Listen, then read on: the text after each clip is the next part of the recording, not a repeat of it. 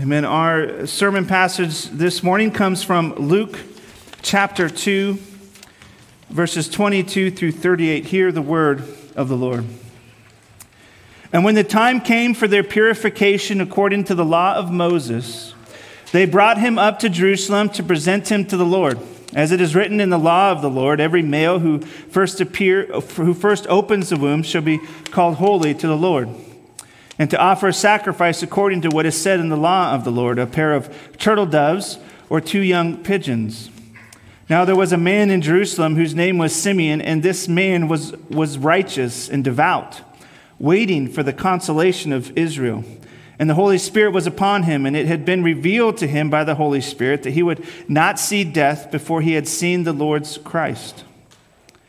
And he came in the Spirit into the temple, and went, and when the parents brought in the child Jesus to do for him according to the custom of the law, he took him up in his arms and blessed God and said, Lord, now you are letting your servant depart in peace according to your word, for my eyes have seen your salvation, that you have prepared in the presence of all peoples a light for revelation to the Gentiles and for glory to your people Israel. And his father and his mother marveled at what was said about him. And Simeon blessed them and said to Mary, his mother, Behold, this child is appointed for the fall and rising of many in Israel, and for a sign that is opposed. And the sword will pierce through your own soul also, so that thoughts from many hearts may be revealed.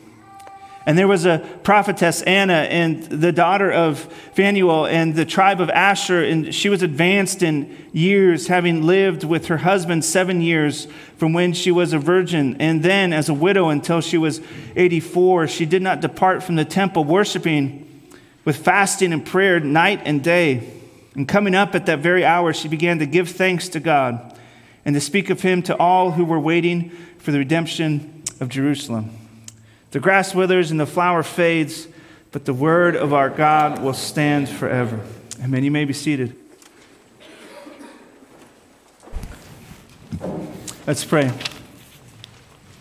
Merciful Father, we give you thanks for your word, which you promised does not return void. We pray that you would use your word by the power of your Spirit to speak to us this morning. Help us to be people who wait with all hope. In the name of Christ, we pray. Amen. You know, as we come upon Christmas Day, one of the hardest parts, at least for me as I was a child, I imagine for children in the room, it's the same, is, is waiting, right? Your parents begin to wrap presents, they put them under the tree, you got to look at them all the time, and yet, uh, you know, you can't open them yet. And maybe when your parents aren't looking, you grab it and you shake it and you try to listen and see what, what it is. Don't do that. You're not supposed to do that, but I know you do.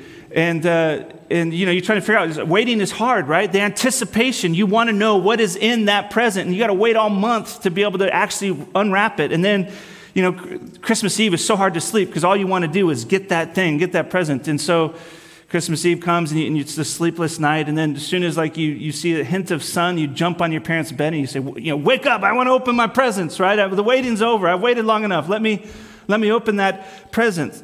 And you know, one of the things we learn is that actually all of life, you could say, is couched in waiting. We're always waiting for something.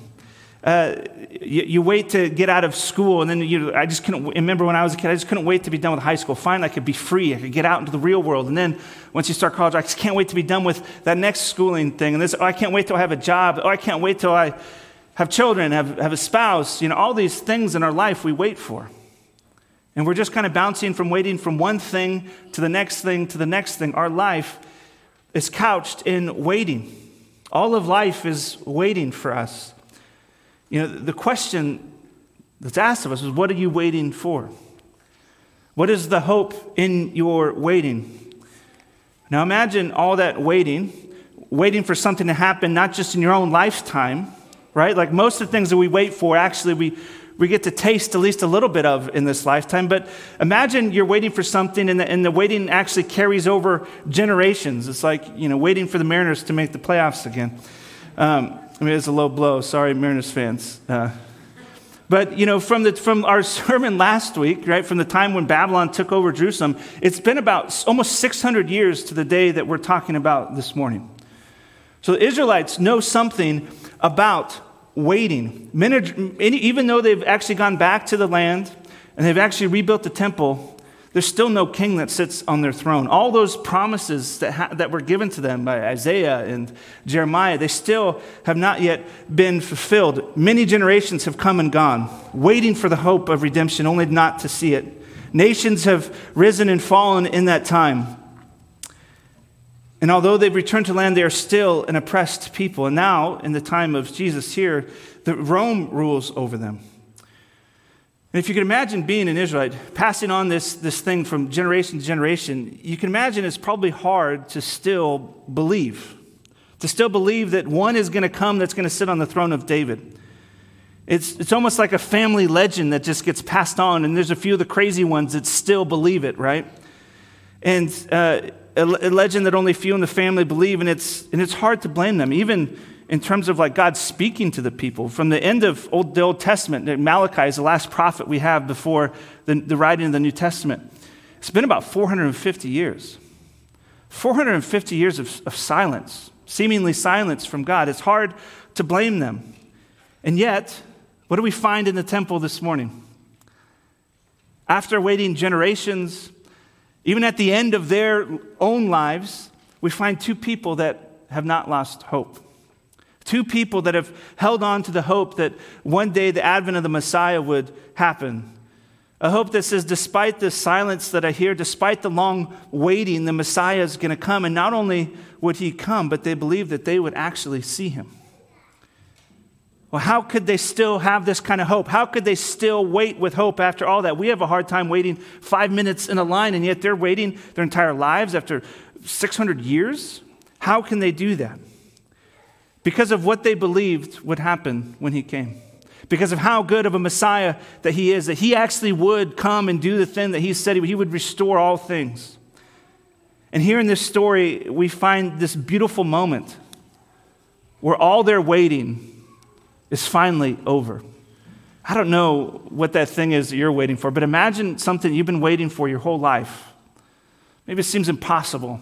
Maybe it's a restored relationship. Maybe it's healing whatever that is. Imagine that moment when it finally happened. That's happening for them this morning. And so, you know, and so, as we consider this, we're going to consider a couple of different questions as we explore the end of the first Advent and the birth of our current Advent. You know, typically when I walk through passages, we'll kind of go in order. This morning, we're going to go more thematic because uh, Anna's kind of story is almost happening simultaneously to Simeon. You know, she says she, she walks in on, on Simeon when Simeon is blessing, so you kind of get this side by side theme. So, we're going to kind of bounce back and forth between Anna and Simeon Uh, more than I normally do. And there's, there's two questions we're going to ask as we do this. The first is what does it mis- mean that the Messiah has finally come? What does that mean for the people? And secondly, how does he actually end up accomplishing the work that he's set out to do? So, first, what does it mean that the Messiah has come? The first answer to that question is that it means that Israel's comfort has come. What does it mean that the Messiah has come? It means that Israel's comfort has, has come. Israel is in need of great comfort for, they need to be consoled for all the reasons that I've, that I've spoken of, right? Uh, although their exile from the land is over, they still have foreign rulers ruling over them. David's line still hasn't taken the throne. And here it says in verse 25, it says, Now there was a man in Jerusalem whose name was Simeon. This man was righteous and devout, waiting for the consolation of Israel. Simeon was, was waiting for them to experience consolation, which is comfort. He's waiting for that great day of comfort, which is the full restoration, redemption of all that was promised back in Jeremiah to come true. And, and after you know, another 40 days of waiting, which, you know, these first few verses of them uh, fulfilling the law before they came to the temple, Jesus would have been about 40 days old when they finally came to the temple. So after another 40 days of, of waiting, they actually lay their eyes on them. You know, Simeon and, and Anna, it says they're spending mo- most, much of their life in the temple. It doesn't mean that they were just living there, hanging out, uh, but actually they were devout, it says. They were spending their lives in prayer, meditating on the scriptures, which their scripture at the time would have been the Old Testament, right? And you can tell, actually, in some of the words that we have here, that some of what they're meditating on is actually Isaiah 40 and Isaiah 60 are on their brains. They've been waiting for this moment. You know, Isaiah 40 begins with the great words Comfort, comfort my people. Right? Consolation is coming for you. God will comfort his people. And Isaiah is speaking of that future day, and this is the day that Simeon and Anna are actually waiting for, and for them, the day has dawned. Their waiting is over. You know, it says that, that Anna prayed night and day. Well, the night is, is done, the, the, the evening is gone, the sun has risen, their wait is over, their comfort has arrived. And what exactly does this comfort look like for them? Well, for one, one of the things this comfort means is that the, the, the, people of God are made whole again, right? Their warfare is over. Simeon is, is likely from the tribe of Judah, which is the southern kingdom. If you remember last, last week, we talked about the, the, there's a split in the kingdom of the north and the south. Well, Simeon is likely from the tribe of Judah, or at least he's named after one of the tribes that was in Judah in the southern kingdom. And Anna, it tells us, is from the tribe of Asher, which is a tribe from the northern kingdom. And so, one of the things that's being told to us in these details is that, listen, that thing that was divided, the north and the south, are going to be reconstituted. They're going to be remade in the birth of the Messiah. God's people are going to be made whole again, all united under Christ, their great peace and their comfort. And we actually see this hinted at in the storytelling of Luke here. You know, Luke for the gospel writers. He was one of the more detailed gospel writers that there was. He gave us all sorts of details. And yet, when he speaks of Anna, he actually only gives us a few details. And this is very much on purpose. And actually, Luke often will do this, where he'll give us uh, a very detailed story followed up by a, a, a, story with less details. And so every detail he gives us about Anna is on purpose and very important. You're going to have to stick with me uh, on one of these things because one of the details he gives us is actually Anna's age. She is 84. And, you know, you, if you read commentaries on this day and on this number, one of the things you learn is that uh, 84 is actually a very specific number that is speaking about the wholeness of people. You know, the, the two numbers that make up 84 is 7 and 12. 7 times 12, if you know your times table, it makes up 84. And right, seven is this number of completion, perfection, seven days of creation. 12, obviously, is always talking about the, the tribes of Israel, the, the people of Israel. And this number to the Israelite would have been very significant to say, listen, his people are perfected and complete in Christ. They're finding their wholeness and their completion now in the coming of Jesus. They have received their comfort in Him and they're united once again as He is reconstituting Israel in Himself. This is their great restoration and comfort. So, the comfort of the Messiah coming reconstitutes the people of God and makes them whole again. That which was divided is now being brought into unity, uniting what once was broken, taking them out of a time of turmoil and war to a time of peace. The other thing the comfort does is it gives the widow a husband. You know, one image that Jesus picks up on in his time is the idea of, of the bride and the bridegroom, right? The, the church is the, the bride, and he is the great bridegroom who marries his church, his people. And it's easy for us to think this is just a New Testament idea, but this is actually an, a full scripture idea. This is all over the, the Old Testament as well. This is an old idea. And one of the things we see is that God sees his relationship with his people like a marriage. And like in, God's people have been widowed. They have lived a time without God, and now God is coming to redeem them. It says here that, that Anna was married right, seven years. You get this idea of seven days of creation here, but we've been long been widowed as we've been sent into the wilderness, where we've been distanced from God. And like Anna has spent most of her life as a widow, but in the coming of Christ, right, Anna is redeemed. He is her great redeemer, like Boaz redeeming Ruth. So now Christ is the great redeemer of Anna the widow. God's people are widowed. They are alone. They are left without a redeemer no longer. He is the great bridegroom. The widow is comforted with a husband again. I mean, this echoes more of Isaiah 40 when it talks about their sin is pardoned. They're now married to righteousness. Lastly, the comfort of the Messiah brings about new creation. You know, Luke here, very much on purpose, gives us a series of, of three pairings of, of men and women. We have Elizabeth and Zechariah, we have Mary and Joseph, and now we have the pairing here in the story of, of Simeon and Anna, right? Man and woman representing all humanity. All humanity is now being restored. There's something new happening as Jesus, the great Messiah, has come. All that was lost is being restored to God's people.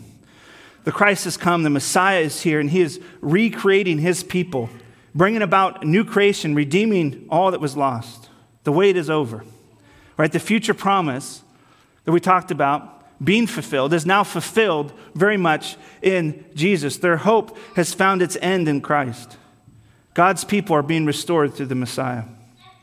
And as if this isn't good enough, big enough of a picture, we see the expanse of this comfort that's coming about in the Messiah. That's not, this, this comfort is not just for the nation of Israel, but we find that this comfort is actually for the whole world. The whole world uh, receives this comfort. Uh, we see this beginning here in verse 32 a, a light for revelation to the Gentiles and for glory to your people, Israel. Right, the salvation, the redemption of Jerusalem, is actually for the whole world. It isn't just this ethnic Israel situation, but God's people include every tribe, every tongue, every race. And it says it's a light. What does light do? Well, it uncovers things that were previously hidden, right? If you've ever tried to navigate through your house in the dark, you know this reality very well as you step on a Lego, as you bump into the corner of a table. Uh, light reveals these things for us.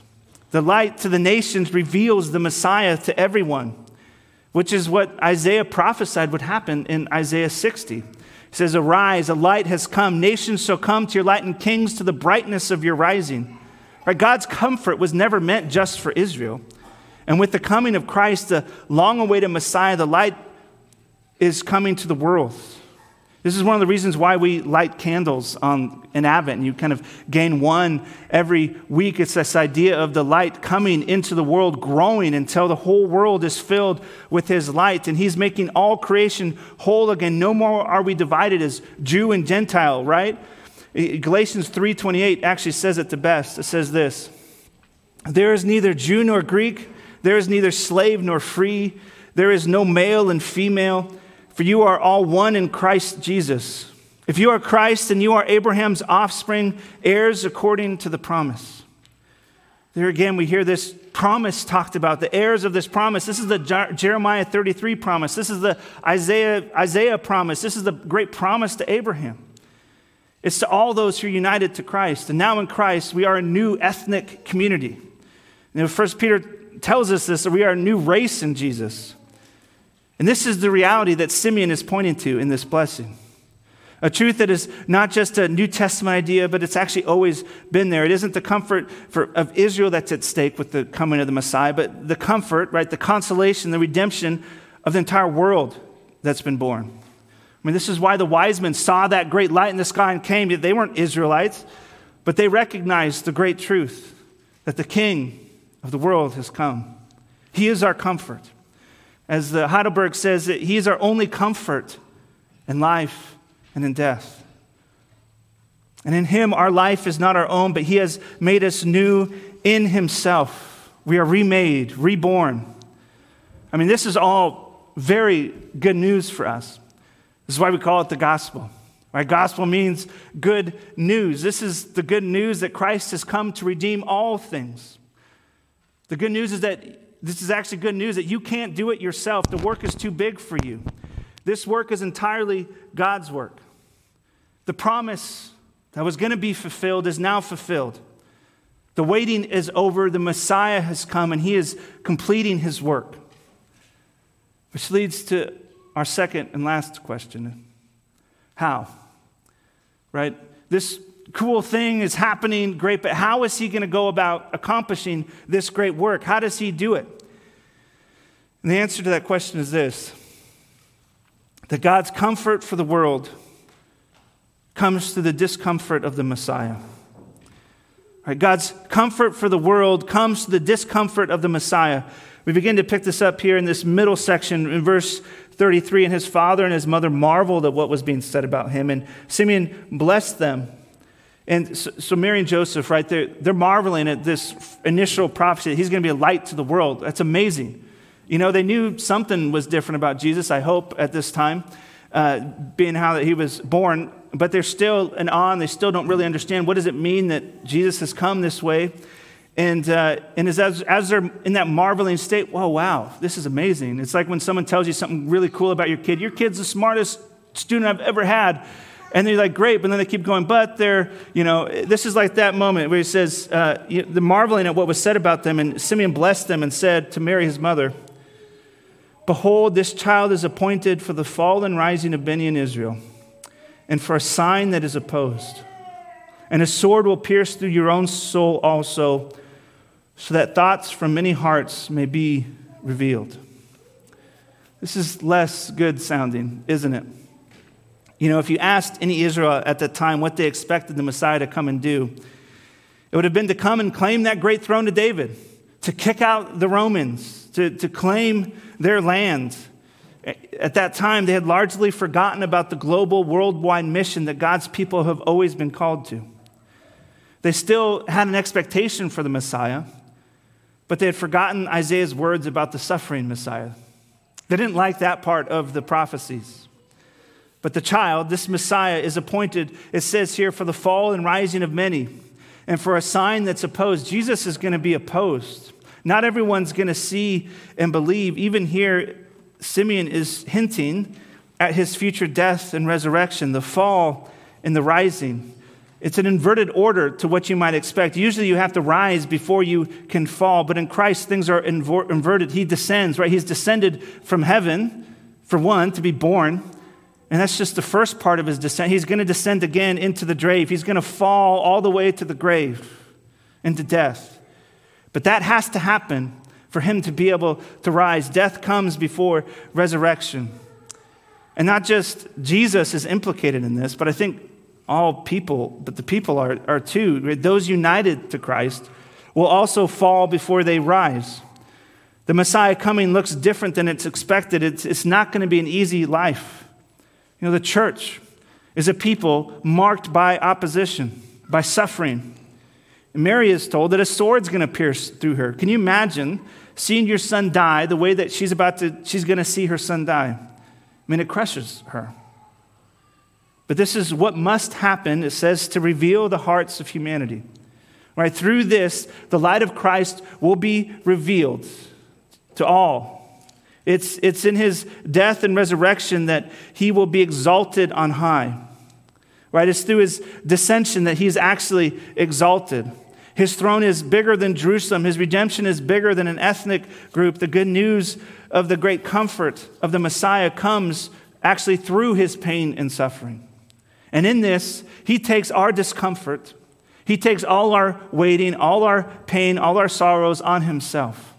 And he does this on purpose. This is why he came to do this, so we might experience his great comfort.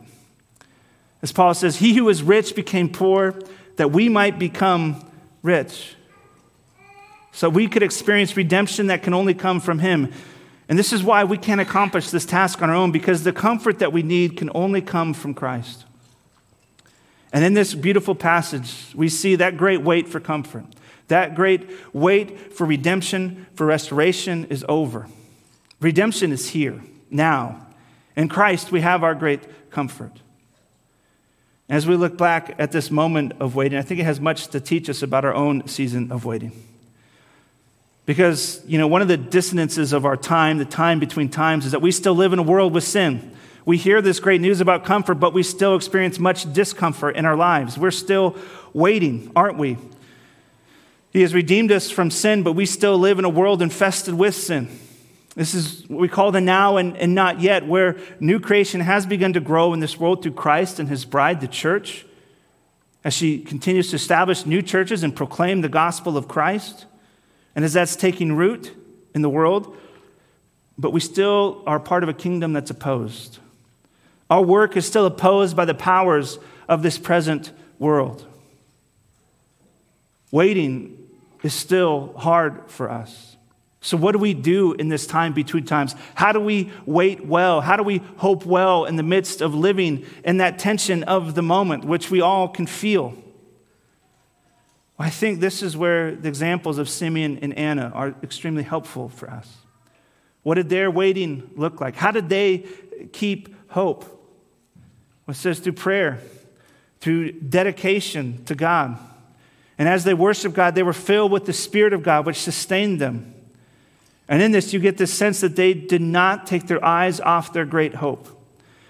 This is probably one of the hardest things for us in the present Advent, where we're waiting for Christ to come. It's easy for us to take our eyes off the hope of Christ and, and, and get d- discouraged by all the things that are going wrong in the world. That all the things that are going wrong in our lives, all the things that are going wrong in our everyday circumstances. But here we find a people that kept their eyes on their hope. And they were able to because they knew the goodness of what they were waiting for. Which begs a question for us do you? Do you believe in the good news that Christ has promised that we are waiting for? Or do you struggle to believe? I think we all struggle to believe sometimes. This is where we pray, I believe, right? Help my unbelief. And this is where not even our belief is not our own, but it's a gift of God that we pray and we ask for. We don't hold on to this hope by our own might, but as Christ's Spirit dwells in us, He helps us to hold on to this hope. And we're not just alone by ourselves, but He gives us a community to encourage one another, to wait and to hope well in the midst of suffering, in the midst of hardship. Waiting is not easy. I think one of the hard parts for waiting for us is that we're so quick to distract ourselves anytime we experience any kind of discomfort from waiting. You know, anytime you feel the discomfort, the pains of our world, we, we get distracted from a TV screen to a phone to substances to anytime we feel the sense that this world is not the way it's supposed to be, that we are in that time of waiting, we can numb ourselves by these things. Because living in the time in between isn't easy. Living in a world filled with pain and suffering is hard. And so the only way we survive is we look to Christ, to the great comfort that we have in Him, to the one who took all our sin, all our suffering, all our sorrows on Himself on the cross. And if that indeed is true, then we can wait and hope. And then Christ becomes the only comfort we need. And so in this, we're called to keep our eyes on Him, to stay awake, to keep watch. As Psalm 130 is a great psalm that talks about it. It says, keep watch. Wait. Waiting is a sign of hope. You don't wait for something unless you have hope that, that your waiting will one day be over. Your wait will one day be over. Even if that's when you, your eyes close and you ascend and you're with God in eternity, your wait will one day be over and your, your faith will be made sight. And one of the things I hate about this is I hate waiting. It's one of the reasons why I don't like going to the city. I really get angry in traffic. That's why I only like, like to drive to the city in the middle of the night so that way there's less traffic. I hate waiting. But it's in our waiting that we actually learn to trust our great Redeemer. It's in our waiting that we learn to test our faith. It's where our faith is tested and proved. It's, it's through those moments that it's refined, that our faith is refined. Through fire, we are refined, which is hard, but we can endure because we are not our own, but we belong to Christ. Christ who went before us into the furnace, Christ who himself was opposed and crushed, but through his crushing redeemed the world and redeems you and I and brings us to life. Now in him, we will still be opposed, but he is living inside us by the Spirit, encouraging you, strengthening you as you wait with hope. And this is what Advent, this season, is meant to do for us. It's meant to be a reminder of this great truth that darkness of sin is real. It is in this world. We don't have to pretend like it's not. But our great hope in Christ is more real. That is the hope of Advent. And everything in this world is right geared to making you give up the fight. But as we look to Christ, who has gone before us, it'll transform us to be a people who can wait and watch with all hope. May we be this kind of people, a long suffering people a people not easily dissuaded by the suffering in this world. May, we, may our waiting grow our hope as we long for our great Redeemer to come again. Pray with me.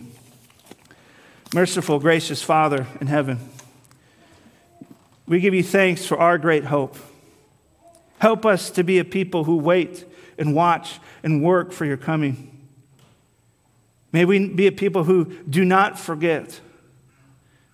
And when we do, may we be a people who repent, who come back to you, and you show your light to us, and you encourage us by the power of living in community with you. Unite us to you and to your Son, and give us strength to endure by the power of your Spirit living inside of us. In the name of Christ we pray. Amen.